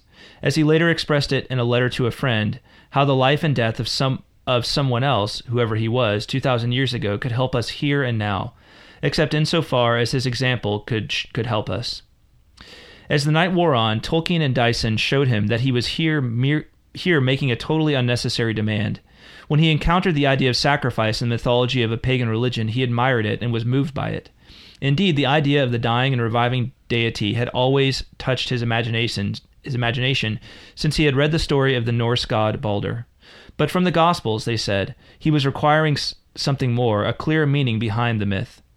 Could he not transfer his comparatively unquestioning appreciation of sacrifice from the myth to the true story? But, said Lewis, myths are lies, even though lies breathed through silver. No, said Tolkien, they are not. And indicating the great trees of Magdalen Grove, as their branches bent in the wind, he struck out a different line of argument. You call a tree a tree, he said, and you think nothing more of the word, but it was not a tree until someone gave it that name. You call a star a star and say it is just a ball of matter moving on a mathematical course, but that is merely how you see it. By so naming things and describing them, you are only inventing your own terms about them. And just as speech is invention about objects and ideas, so myth is invention about truth. We have come from God, continued Tolkien, and inevitably the myths woven by us, though they contain error, will also reflect a splintered fragment of the true light, the eternal truth that is with God. Indeed, only by myth making, only by becoming a sub creator and inventing stories, can man aspire to the state of perfection that he knew before the fall. Our myths may be misguided, but they steer however shakily towards the true harbor, while materialistic progress leads only to a yawning abyss and the iron crown of the power of evil. In expounding this belief in the inherent truth of mythology, Tolkien had laid bare the center of his philosophy as a writer, the creed that is at the heart of the Silmarillion. Lewis listened as Dyson affirmed in his own way what Tolkien had said. You mean, asked Lewis, that the story of Christ is simply a true myth, a myth that works on us in the same way as the others, but a myth that really happened? In that case, he said, I begin to understand. At last, the wind drove them inside, and they talked in, Lew- in Lewis's rooms until 3 a.m. when Tolkien went home. After seeing him out into the high street, Lewis, Lewis and Dyson walked up and down the cloister of new buildings, still talking until the sky grew light. Twelve days later, Lewis wrote to his friend Arthur Greeves I have just passed on from believing in God to definitely believing in Christ, in Christianity. I will try to explain this another time. My long night talk with Dyson and Tolkien had a great deal to do with it. Meanwhile, Tolkien, in, invigilating in the examination schools, was composing a long poem recording what he had said to Lewis. He called it Mythopoeia, the making of myths, and he wrote in his diary Friendship with Lewis compensates for much, and besides giving constant pleasure and comfort, has done me much good from the contact with a man at once honest, brave, intellectual, a scholar, a poet, and a philosopher, and a lover, at least after a long pilgrimage of our Lord. That's just an amazing passage, an amazing backstory. So beautiful to kind of set the stage for what this poem actually represents. It, it's not a poem that exists in a um, in a vacuum. Uh, it it has a very specific and, and even mythological in the sense of true myth quality of its own, right? It, it kind of has, if, if um, the more you dive into these, both Lewis and Tolkien's lives, their biographies, this story has a kind of a legendary quality to it. It's that night, right? That they had that fateful discussion. Um, so thanks for entertaining me while I read that rather long passage for bearing with me. I thought it was I thought it was too good to pass up as we're talking about this particular topic. Sure. Um, so, so David, now that you've read Mythopoeia, what do you make of it as a C.S. Lewis amateur, as someone who has uh, spent a good amount of your last several years um, diving in and, and, seeking to more deeply understand C.S. Lewis? Uh, what do you make of Mythopoeia? So first of all, a little bit of background. Mm-hmm. Uh, the, prior to this, the only works of Tolkien that I'd read were The Hobbit, The Lord of the Rings, and Leaf by Niggle. Okay. And I'm currently working through The Silmarillion. Mm-hmm. And also, I, I enjoy poetry, but my exposure is still reasonably limited. Sure. So with that as the background, uh, the first time I was going through Mythopoeia, I got the gist of what Tolkien was arguing, mm-hmm. but uh, much like Till We Have Faces, I had to go back and read it slowly. Sure. uh, and try, re- multiple times and really try and understand the details of what he's talking about. And I actually went looking for a little bit of commentary, and I didn't find much. And uh, I was organizing Holly Ordway. She's going to be coming on our show next season. And uh, I, when I was talking to her organizing that, I said, "Do you know of any commentaries on this?" And she said that it's one of Tolkien's best works and that's sorely overlooked. And she told me that in her upcoming book, she's going to be devoting much more time to it. So it's like, great, but that doesn't help me out now. um, um, the one piece of advice I did see around that I think was definitely helpful was people said often read this with on fairy stories, uh, which Tolkien wrote later. They said that the two really go together, as well as really Leaf by Niggle, which I'd already read yes. The main thing that puzzled me about the poem was if I didn't know the date of the poem, if I didn't know the background, because I know that story because of Lewis's side of it. Sure. Uh, if I didn't know that story and I just read the poem, I would have thought that it was written to someone who was a strict materialist and an atheist, someone who actually denies like in God and the supernatural. Uh, but the thing is, I know the historical context that Lewis at this point was a theist, um, and so part of part of me couldn't help but feel: is this entirely fair? Hmm. That what he's arguing against isn't this a little bit of a straw man? Because this isn't really Lewis's position. Yeah. And I mean, even the dedication of the poem doesn't seem entirely fair to the one who said that myths were lies and therefore worthless, even though breathed through silver. So, so you were thinking to yourself, "Distinguo, tollers, dist- distinguo." Exactly. and and even it's addressed, you know, from Philomythus to Misomythus, mm-hmm. from the myth lover to the myth hater. Yeah. Lewis didn't hate myths. Um, even if he thought that they were lies breathed through silver, he still loved them. And they were the very foundation of his relationship with his friend Arthur Greeves, who has been mentioned. And that was the main thing that I spent a lot of my time wrestling with. And I sort of came up with two suggestions as to what Tolkien might be doing here. The first is perhaps he is just using this discussion as a as as an input to, for a broader argument against a position that is e- even wider than Lewis's. Um, and the other thought that I had was that maybe Tolkien is actually speaking about Lewis here, insofar as he is he's criticizing Lewis for not following through on his worldview. That although at this point in his life he has become a theist, his thinking is still very materialistic. Uh, uh, Pope St. John Paul II, he would often talk about many people, many Christians being practical atheists, insofar as that they would confess something, they would intellectually assent to something, but in their day to day life, they kind of lived indistinguishably from atheists. Sure. Interesting.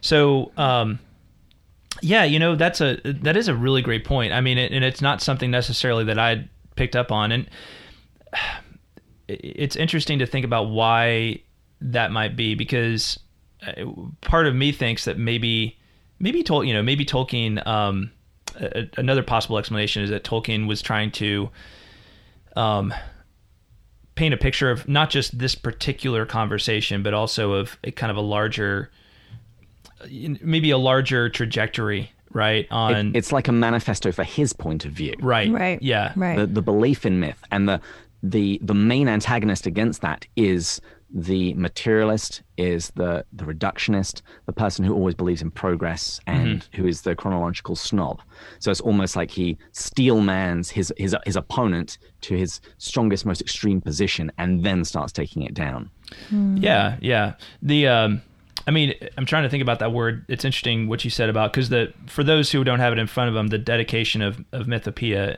um, is or not the dedication, but it's Phil Philomethus to Mizom, Miz, Mizomethus, and yeah, you think like lover of myth versus hater of myth. I I suppose Mizom, Mizomethus could be also it, it's it's tough to question Tolkien because he was, uh, you know, when it comes to words, his use of words, because he'd usually be like, "I meant what I said," um, but but perhaps the meaning there is more along the lines of someone who just has a, a more negative view of, of some maybe a more pessimistic view or uh, something, not necessarily a hater of it, but like kind of a more pessimistic view and of doesn't it. fully appreciate what it is Yes, exactly. So, for example, someone might say, "Oh, I hate my car," Mm-hmm. and it's like, well, y- in a sense, because you're not appreciating the fact that you don't have to walk everywhere. right, Right. Well, and, Right. and and of course, if if myths are, it is Lewis said, like lies breathe through silver. Like that is a, like the the through silver part is kind of a you know is a nice thing to say, but the to call them lies, I mean that's um that's a very like blunt, uh, not particularly favorable thing to say about a particular genre, right? Mm-hmm. Um, so uh, yeah, maybe that's you know maybe that's one possible explanation. Um, what did any um, did anything uh, you talked about? You needed you kind of needed to work through um, uh, some commentaries and find some different you know kind of different uh, takes on what's what they're trying to say and what Tolkien is trying to say in the poem. Were there any like claims or anything that uh, that tripped you up along the way, like uh, particular lines that tripped you up? I had to go to my dictionary quite a few times Yeah. to discover the meaning beside some of the words. Yeah. Yeah. Yeah, there's a there's a few of those in there for sure. Um, I know the uh, let's see here, which one was it? Limning was one I had to look up. Li- Limning definitely. Um, or, Origo. Or, Origo. Yeah, I was just about to say Origo. Um, yeah, Tolkien Tolkien showing off his uh, uh, his uh, lexicon. Is that the right word? Yeah, his uh, Yes. his vast vocabulary. Um, so Involuted, munition. Oh my goodness, yeah. There, there were, there were quite a few I had to go and look up. So we know that Tolkien and Lewis spent a lot of time exchanging and critiquing each other's ideas over the years. Can you see any major ideas of Lewis's reflected in the work? Absolutely. Yeah. Uh, I'd say that was actually probably one of my most consistent experiences reading through Mythopoeia. Uh, I would read a line and it would put me in mind of something that Lewis had written. Um, and the interplay between the two authors over the course of their career, uh, Diana Glyer, again, Bandersnatch, it, it really unpacks how the two influenced one another. Uh, I mean, as I said earlier, I'm reading The Silmarillion at the moment. And when I read Ainulindalë, all I could think of was The Magician's Nephew. And Aslan singing Narnia into being. I was like, hmm, this sounds awfully familiar. um, but with regards to Mythopoeia, I, I would come across entire stanzas, lines, sometimes even just like a word or a phrase that would put me in mind of something that Lewis wrote. And they, they cluster around a few areas, but particularly the beginning. Uh, Tolkien begins, you look at trees and label them just so, for trees are trees and growing is to grow. You walk the earth and tread with solemn pace, one of the many minor globes of space. A star's a star, some matter in a ball, compelled by courses mathematical, amid the regimented cold inane, where destined atoms are each moment slain. So I was reading that. I got Tolkien's main point that he is presenting his opponent's modern worldview, seeing Yeah. the cosmos as predictable, determined, cold, dark, meaningless. And this is very much against his own. It's much more akin to Chesterton, whom they both loved. Mm-hmm. Chesterton said that the world will never starve of wonders, but only for want of wonder. Basically, hmm. how people will see the world. And Tolkien is criticizing materialism as a worldview because it's blind to transcendence. It just sees the world as an endless chain of cause and effect. Mm-hmm. And throughout this entire poem, he's arguing you can't just reduce it to this. And one thing that was that was funny, I didn't realize until I read this, and it it made me dig into a little bit more about Addison's walk, where they were walking. Yeah. Joseph Addison, he actually wrote a hymn called "The Spacious Firmament on High." Oh, interesting. arguing for the biblical point of view from Lewis's favorite psalm, Psalm 19, that the heavens declare the glory of God Yes, yeah. that the entire world points to something beyond itself. And so, as I read that that first part of that first stanza, it reminded me of several different things from different parts of Lewis's corpus. The first was from the Ransom trilogy. And for people that aren't familiar, Lewis wrote a science fiction trilogy because he and Tollers were sitting down and he said, There's nothing else for it, Tollers. You and I, there isn't enough of the stuff that we like to read uh, out there, so we're just going to have to write it ourselves. And so they tossed a coin, and it was agreed that Lewis would write a story about space travel, and Tolkien would write a story about time travel. Tolkien, in his usual fashion, procrastinated, and it didn't really come to much, although it was probably the seeds for uh, part of his legendarium. Sure. But Lewis, who was a little bit more "let's get this done" kind of attitude, he wrote the Ransom trilogy, uh, and it's a it's a science fiction trilogy. And in the first book of the series, Out of the Silent Planet, the protagonist travels from Earth to Mars, and as he's traveling, he realizes that he hadn't understood space. Up until that point, he had been like the person in Mythopoeia who saw it as, as this cold, dark, and inane in Out of the Silent Planet, he writes Professor Ransom had read of space. At the back of his thinking for years had lurked the dismal fancy of the black, cold vacuity, the utter deadness, which seemed to supposed which was supposed to separate the worlds. Now that very name space seemed a blasphemous libel for this empyrean, which is heavenly, this empyrean ocean of radiance in which they swarm. So his very character is the one who realizes his own fault. Yeah. And the funny thing is, is Professor Ransom is based on Tolkien. yes. Yeah. He's a philologist. right. Yeah. Uh, it's interesting. I, I'd actually never heard it called the Ransom trilogy before, but uh, uh, but I knew exactly lot what of you were peop- talking about when you said that. Yeah. A lot of people call it the space trilogy, Mm-hmm. and diehard Lewis people correct. No, no, no, no. It's not about space for this very reason. Yeah. That it's not empty, vacuous. It's full of life. Interesting. Okay. Now the other the other uh, now the other part of Lewis's work that this made me think of was from the Voyage of the Dawn Treader, mm-hmm. because in that book Lewis comes to recognize how inadequate it is to have a reductionist description of what a star is. Remember in Mythopoeia, it says a mm-hmm. star is a star, flaming mm-hmm. ball of gas. Well, in the Voyage of the Dawn Treader, the children, the Pevensies, they actually get to meet a star, a star right, at yeah. rest. Hmm. And Eustace says, Well, in our world, a star is a flaming ball of gas. And the response he gets is, Even in your world, my son, that is not what a star is. It is only what it is made of. Interesting. Very cool. Very nice. So, um, uh, let's see. So, can you see kind of reversing, you know, turning the tables? Um, can you see any notes of Lewis's influence within this on uh, on Tolkien? And it may be hard to distinguish because uh, you know there was so much interplay between the two of them. But is there anything you'd say that like Tolkien got this from, you know, from Lewis? I'm going to say no. Yeah. because I think this is still a little bit too early in Lewis's career. He's Okay. only come to theism. He hasn't fully embraced the the mythic imagination and all of the consequences of it. Um, it- the influence here, I think, at least at this stage, goes mostly in one way. Later in his life, Lewis is going to be the main sounding board for the Lord of the Rings and is going to have a lot to say. In fact, when uh, when Tolkien first gave Lewis a short version, an early draft of Beren and Luthien, uh, Lewis went home, read it that night, scrawled a little note saying, "Wonderful! I would have enjoyed it just as much if I didn't know who the author was. Haven't spent a, pleasanter evening in ages. Uh, notes will follow."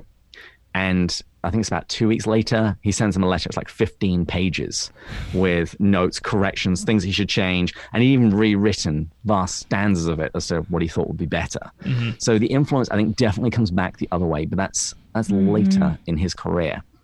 I think here, what when Tolkien is sharing the mythic vision, mm-hmm. this is going to be a, a, a significant catalyst in Lewis's own thinking, and also how he how he will later um, write his own works, because Tolkien's point here is that myth con- conveys truth.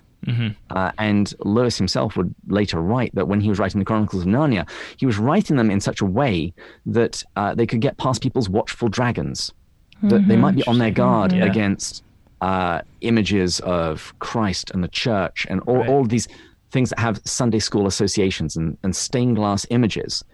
But by cloaking that in a myth, he can communicate the ideas of Christianity, uh, give people an insight into the Christian worldview, because it's wrapped in a myth that is communicating the deeper truth in the same way that uh, Tolkien's mythology is basically compatible with his Catholicism, with his Christianity, insofar as it's still monotheistic, but he somehow manages to integrate the pagan gods to enjoy the Yeah. story and uh, and uh, just have fun with it, But still convey that truth at the at the heart of it. I think that you know, and that's interesting. Um, just on a side note, that particular integration of the pagan of the pagan gods um, into, I mean, for both Lewis and Tolkien did that in a in a certain way in their fictional works, and um, I, we could dis- distinguo between the ways in which they did it, but uh, th- nevertheless, they both did something like that, and that actually can be that can be a little scandalizing to some Christians, actually, in the fact that you know they they aren't they actually kind of admit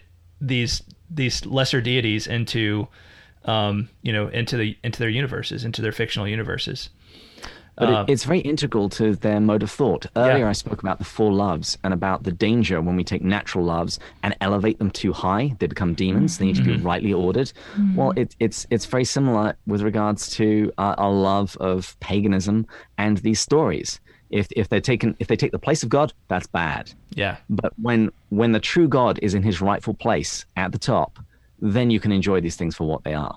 Yeah, yeah, that's a that's a great point, and and one that uh, you can definitely see them.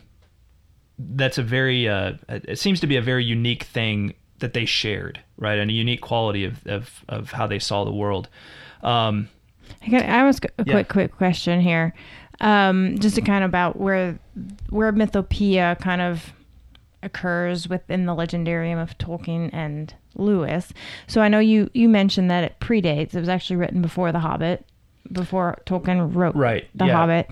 Um, and was it also written very much before Lewis had kind of gotten traction with his works as Yeah. well? So it did it predate everything that Lewis Basically. wrote? Okay. Yeah. Okay. I mean, in a lot of ways, Primordial myth. Yeah, Gotcha. yeah. Okay. And and that great question because I mean I feel, I think that I think that's why uh, even though it's a lesser known of Tolkien's works, it is such an important one because it captures a pivotal moment I think in both of their lives. A, pi- a pivotal.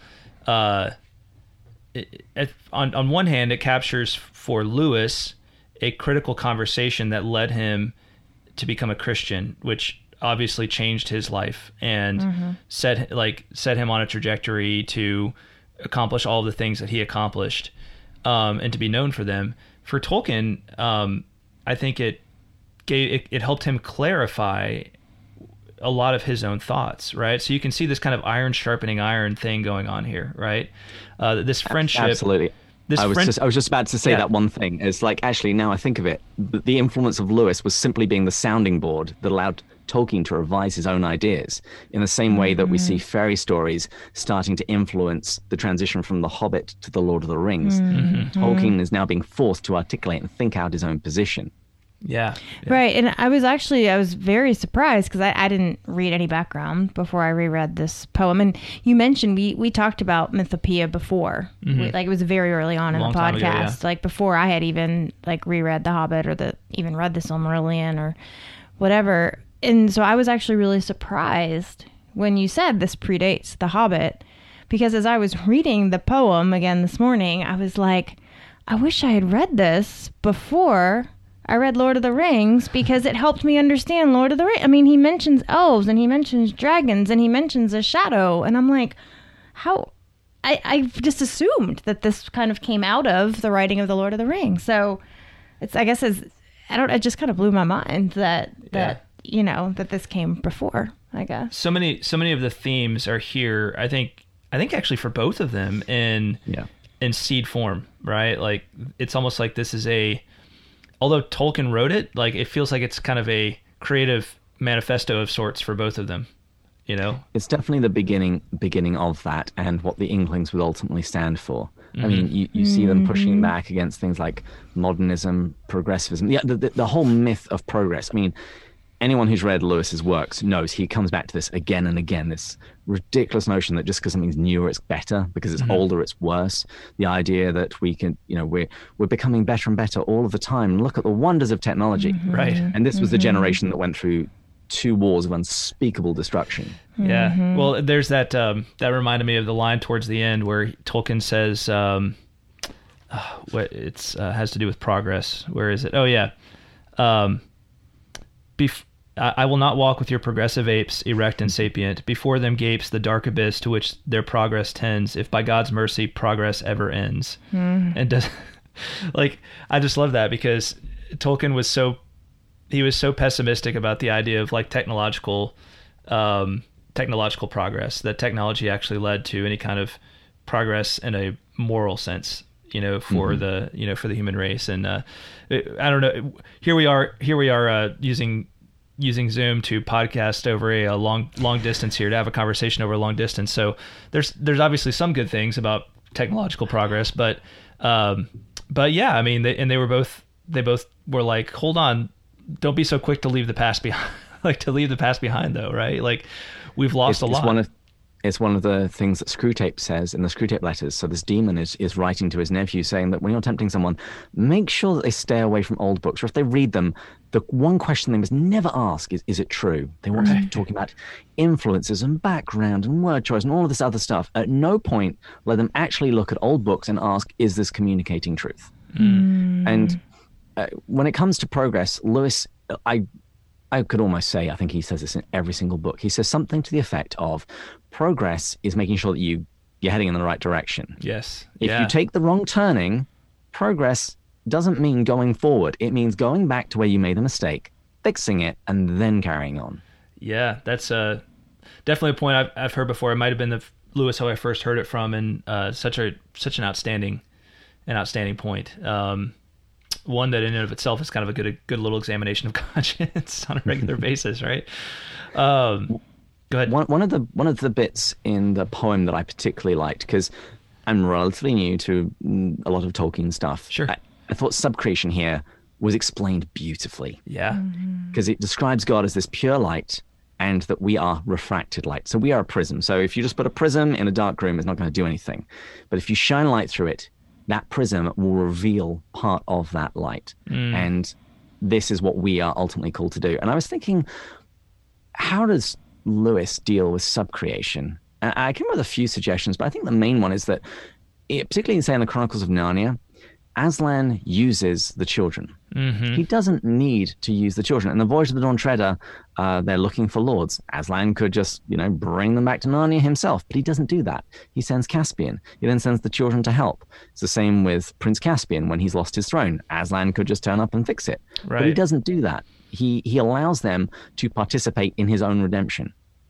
Yeah, yeah, yeah, and um, I mean that's just one. That is one insight that I have found that obviously I I, I find uh, big time in Tolkien, but I can see that in Lewis as well, and I think it's I think it's a very helpful insight into um, into a better, uh, more robust and meaningful form of Christianity, right? Like practice of Christianity and understanding that um, that like our creative endeavors, our uh, our desires, and the work that we do with our hands are part of God creating us, right? Like like into the the fullness of what He intended us to be, right?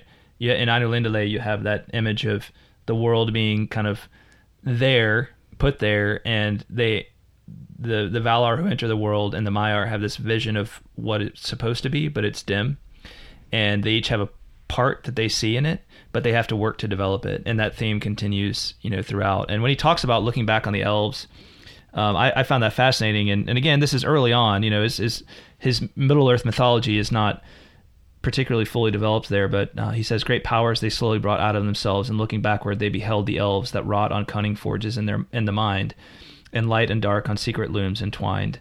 And just that idea of like looking back into, uh, you know, into the world and the things of the past, and finding like this kind of elvish wisdom, right? A, a deeper, maybe more patient wisdom and insight into the nature of things mm-hmm. to build upon. Yeah. And I think he's also pointing to the commonalities you see among those mythologies when they when these mythologies look out at the world. They see a fairly consistent meaning in things, and mm-hmm. that's an argument that Lewis is going to pick up as an argument for Christianity. The similarities to mythologies that went before that's proof. That's not disproof.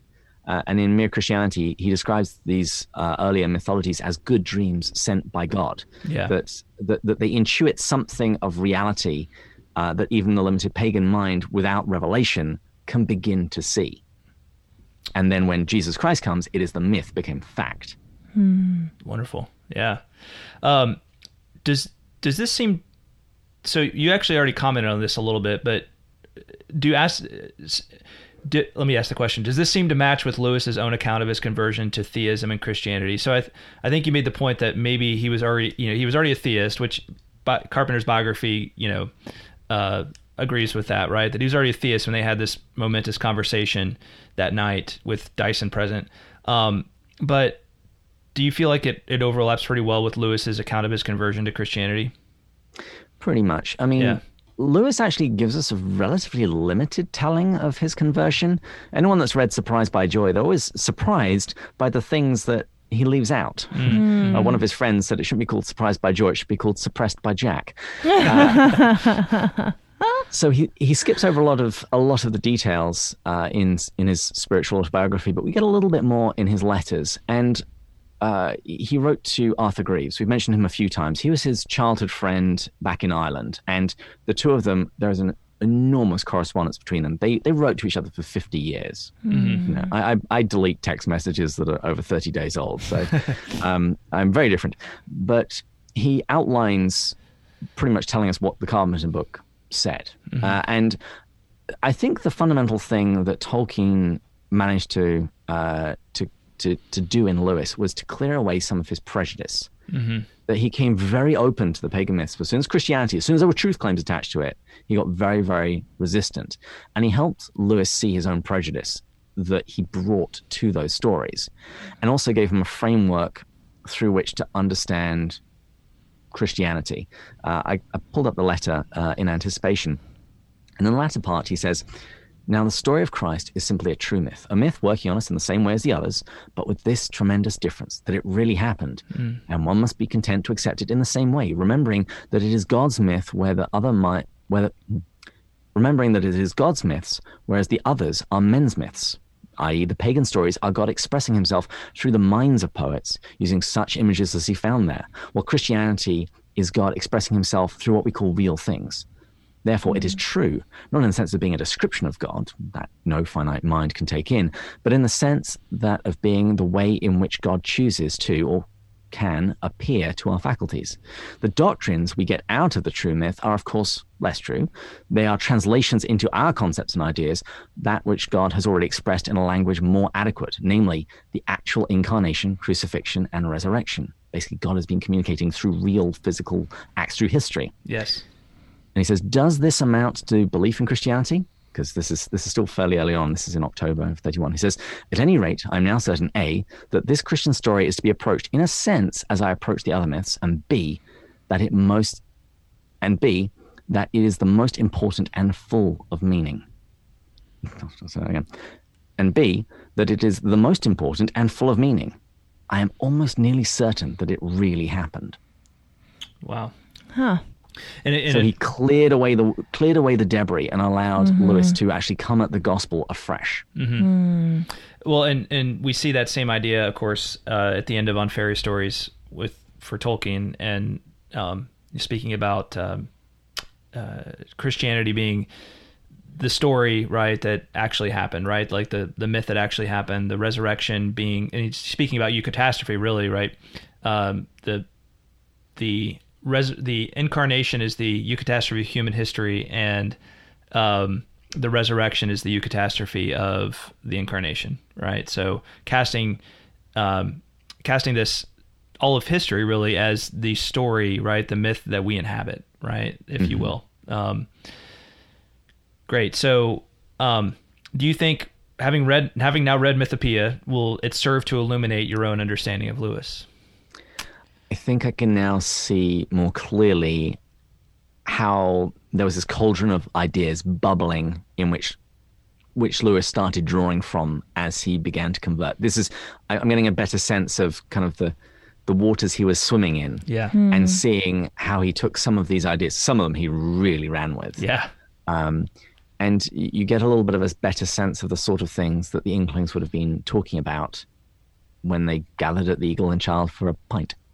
Yeah. Yeah. Oh, to have been a fly on the wall on the wall there, you know. you know, it's it's really it's quite remarkable to me. Um, having you know having read even just a few of the Narnia books and then the other things I've read by Lewis that he was ever not a Christian. I mean, it just it's it's re- it's just kind of blows my mind because Yeah. it just seems like he just you know once he made that conversion, he just he just went with it. You know, Yeah. it was go big or go home. And wasn't it only a week that after this poem was written that he actually converted? I thought I read that somewhere. Yeah, it's Um, it's very it's it's very short. Some people dispute the timeline a little bit, Okay. but Yeah. whichever way you cut it, they had this conversation with Tolkien that seemed to take out a big obstacle out of the way. And in Surprised by Joy, Lewis talks about his conversion as he was riding in the sidecar with Warnie. They were going to the zoo for the day. And he Yes. says, All I know is when I set out, I didn't believe that Jesus was the Son of God. When we arrived, I did. I did. Right. Now- yes. Was that because Warnie's driving was so terrifying that he needed the something fear of God to. into him? Maybe, maybe.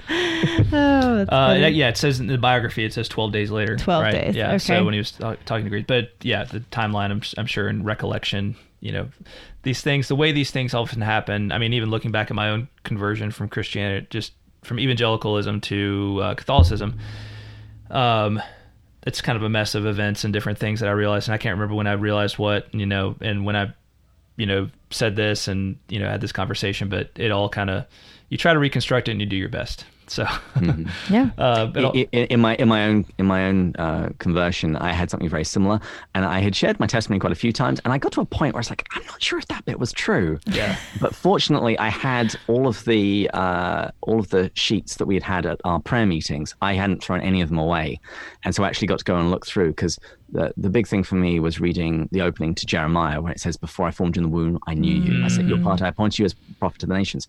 That was that was my big turnaround, and I actually found the sheet of paper that I was reading with that little passage in it. So yeah, uh, human memory is is is definitely an interesting thing, but it's occasionally nice when it actually gets validated. Right. Yes. Yes. this so is true. This is true. Mm-hmm. Um, well, uh, kind of a final one-two punch on Mythopoeia. Um, what struck you most about Mythopoeia on a personal level, and did you have a favorite line um, or a favorite passage in Mythopoeia? I think I'm from well. Uh, the main things that struck me were I, I, Tolkien's feistiness when it came to fighting against the myth of progress. You know, it's like, oh, if God will ever save us from all of this continued progress, Right. Uh, I love that bit. I also loved his. Um, I'm going to call it Declaration of Independence, since we're in July and I'm living in America.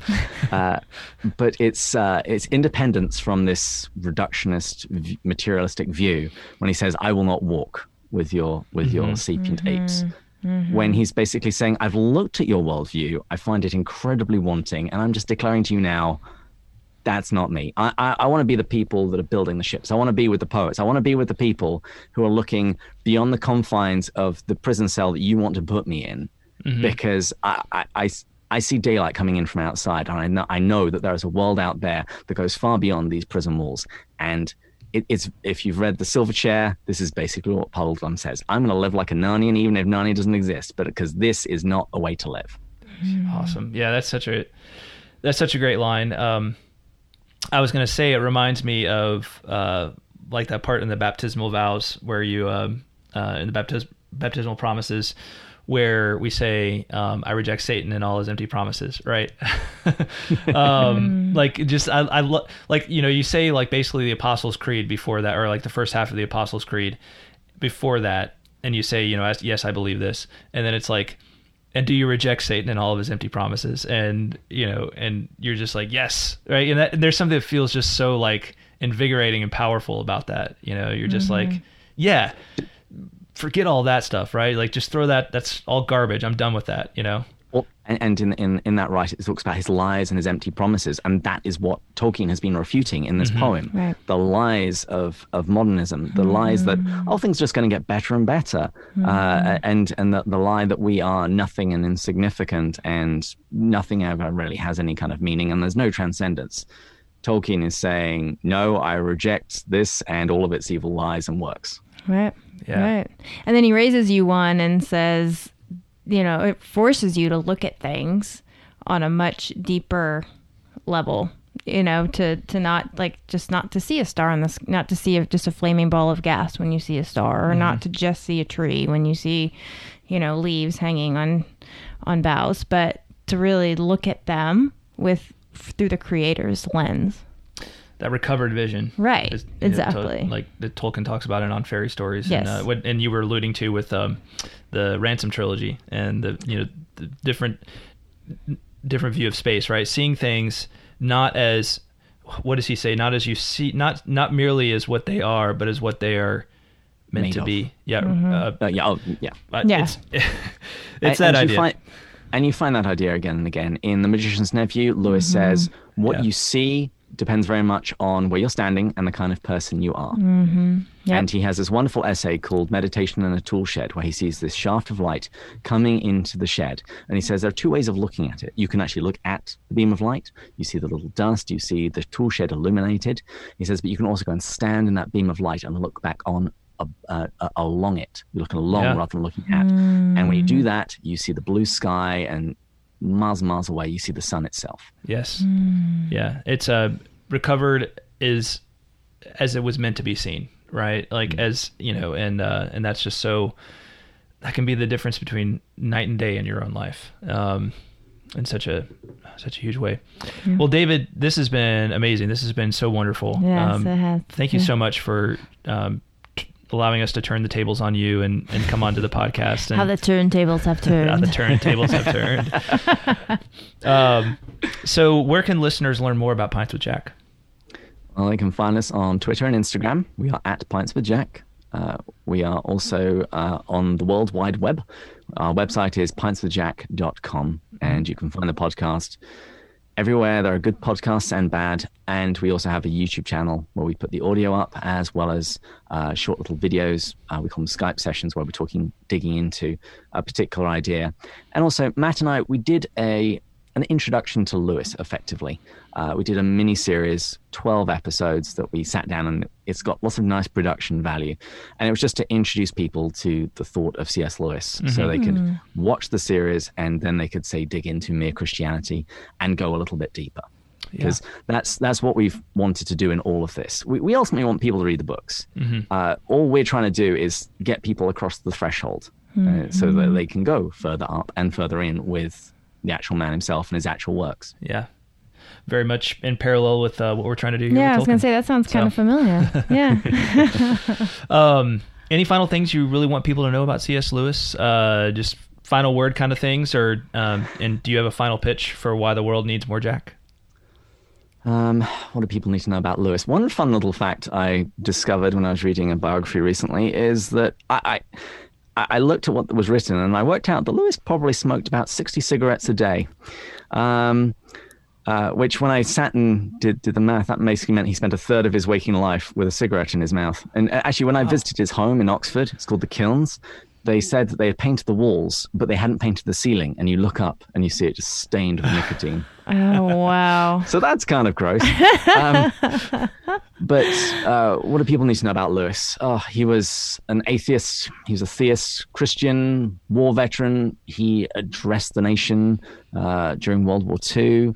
Um, he was an author that wrote in basically every genre that was out there. I, I mean, just that alone, this is an interesting guy that is worth taking a look at. Most Uh, definitely. and, and and he was also very prophetic about modern society. You read Lewis, and you would think he was writing today. He wasn't. He was writing in the So 30s true. and 40s, Yep. and he he could not only see things at the at the macro level. Uh, at, at the societal level, he could see the direction society was heading in, and he didn't think it was good. Um, but I would say he was given a real insight at the micro level as well, at the at the level of the human soul. Uh, and I think it was what you were talking about earlier, Greta. He was a thoroughly converted man. He didn't just he didn't just respond uh, with a you know the church lady. Oh well, that's nice. You know, he, he, he, he wasn't going to reduce Christianity to just mere platitudes. When Christ said that you need to forgive your enemies and you need to love them, he took that very seriously.